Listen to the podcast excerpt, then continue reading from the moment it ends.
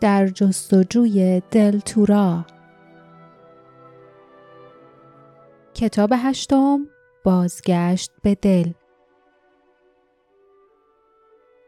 فصل شانزدهم آخرین راز.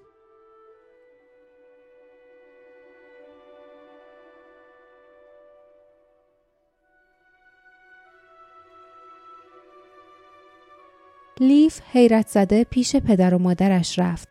کنار پدر زانو زد و هنگامی که مادرش را در آغوش می گرفت نگاهش با نگاه دوم برخورد کرد. لبهای دوم به همان لبخند تمسخر آمیز همیشگی باز شد. انگار آن لبخند می‌پرسید هنوز متوجه نشدی؟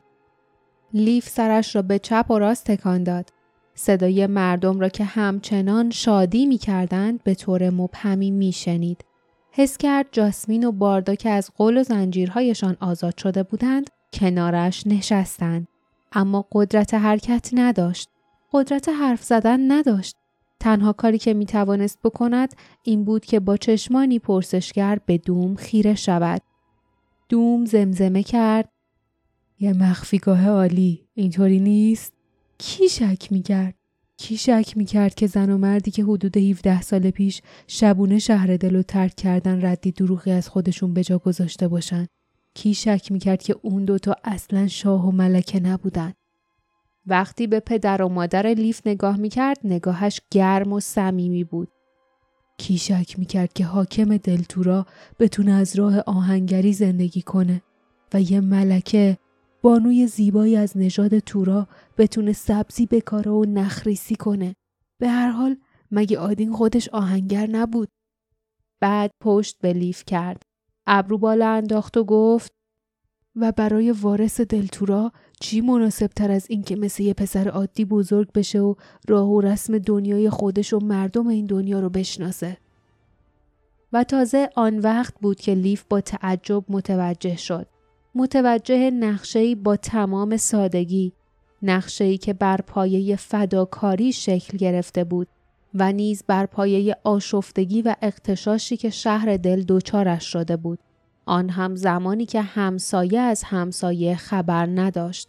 دوستان ارتباطشان را قطع کرده بودند و هیچ چهره ای آشنا نبود.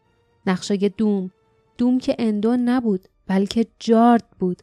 جارد با همسر محبوبش به خاطر سرزمینی که به آن عشق میورزید هویت خانه و زندگیش را در اختیار دوستانش قرار داده بود. جارد که در تاریکی شب از شهر دل گریخته بود و هنوز آن شعر کوتاهی را که او را به قصر راهنمایی کرده بود در جیب داشت. تعجبی نداشت که جاسمین با داشتن پدر و مادری مثل آنها چنان خصوصیاتی داشت. لیف آهسته گفت پس تو قبلا یه بار این فکر تومه رو اجرا کرده بودی دوم.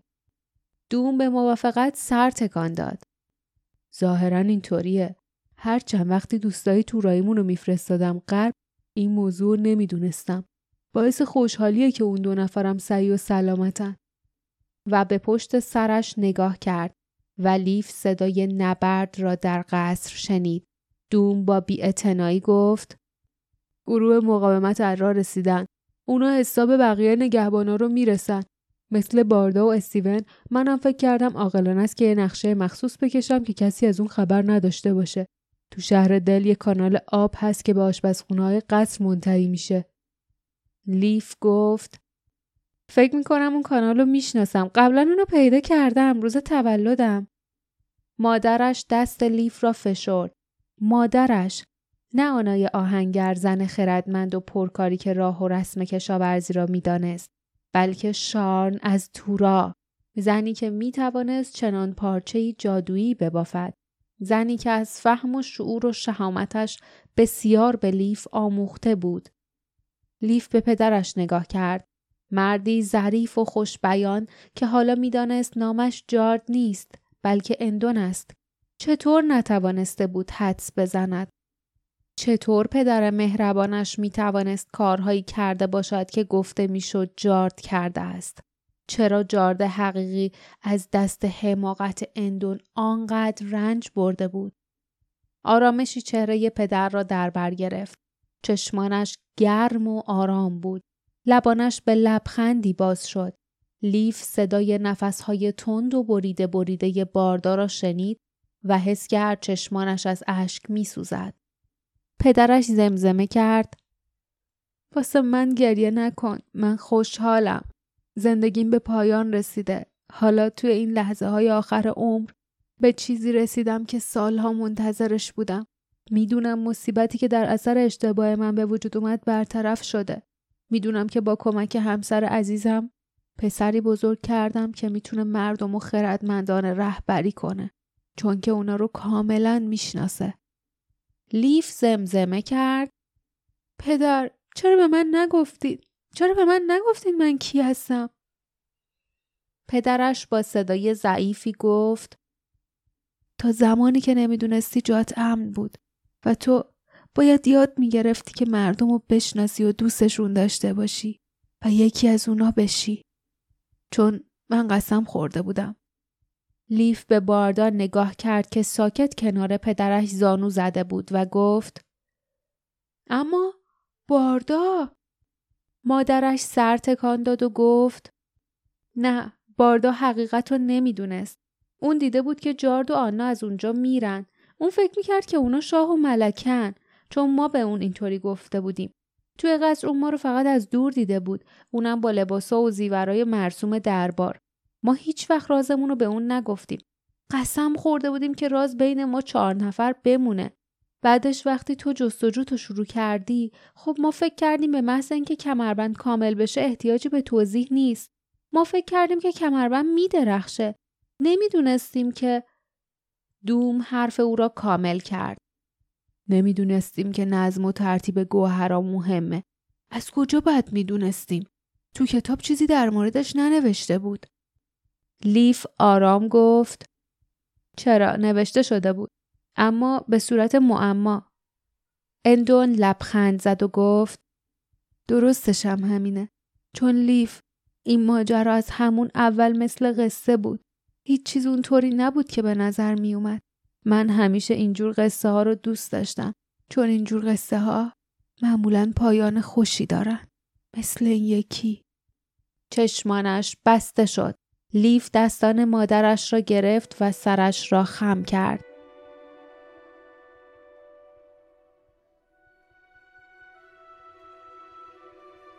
لیف، جاسمین و باردا کنار یکدیگر ایستاده بودند و طلوع خورشید را تماشا می کردند.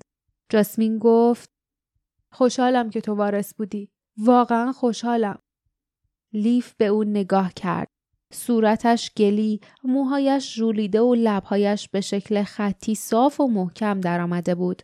لیف پرسید چرا؟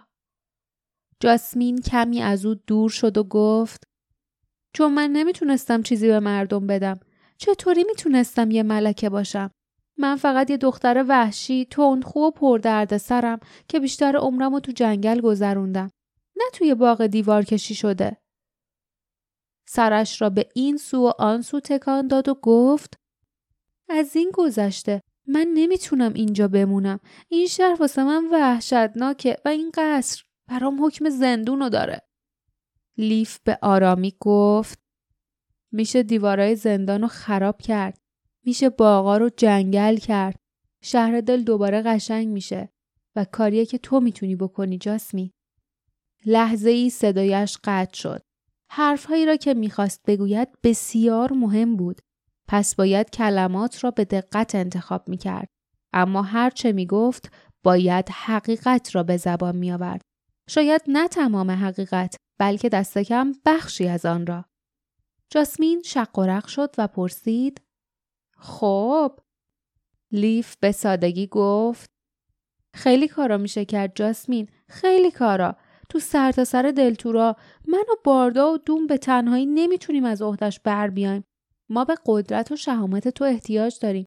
به تو احتیاج داریم. دقیقا همین طوری که هستی. باردا با صدای خشنی گفت درسته. جاسمین از فراز شانهش به آنها نگاه کرد. فیلی در گوشش جیر جیر می کرد و کری هم روی دستش قارقار سر داده بود. جاسمین پس از لحظه ای گفت خب با این حساب فکر می‌کنم یه مدتی بمونم چون مطمئنم به من احتیاج داریم همونطوری که پدرت واسه رسیدن به هدفش به پدر من احتیاج داشت. لیف لبخند زد و برای اولین بار دیگر بحث نکرد. او کاملا راضی بود.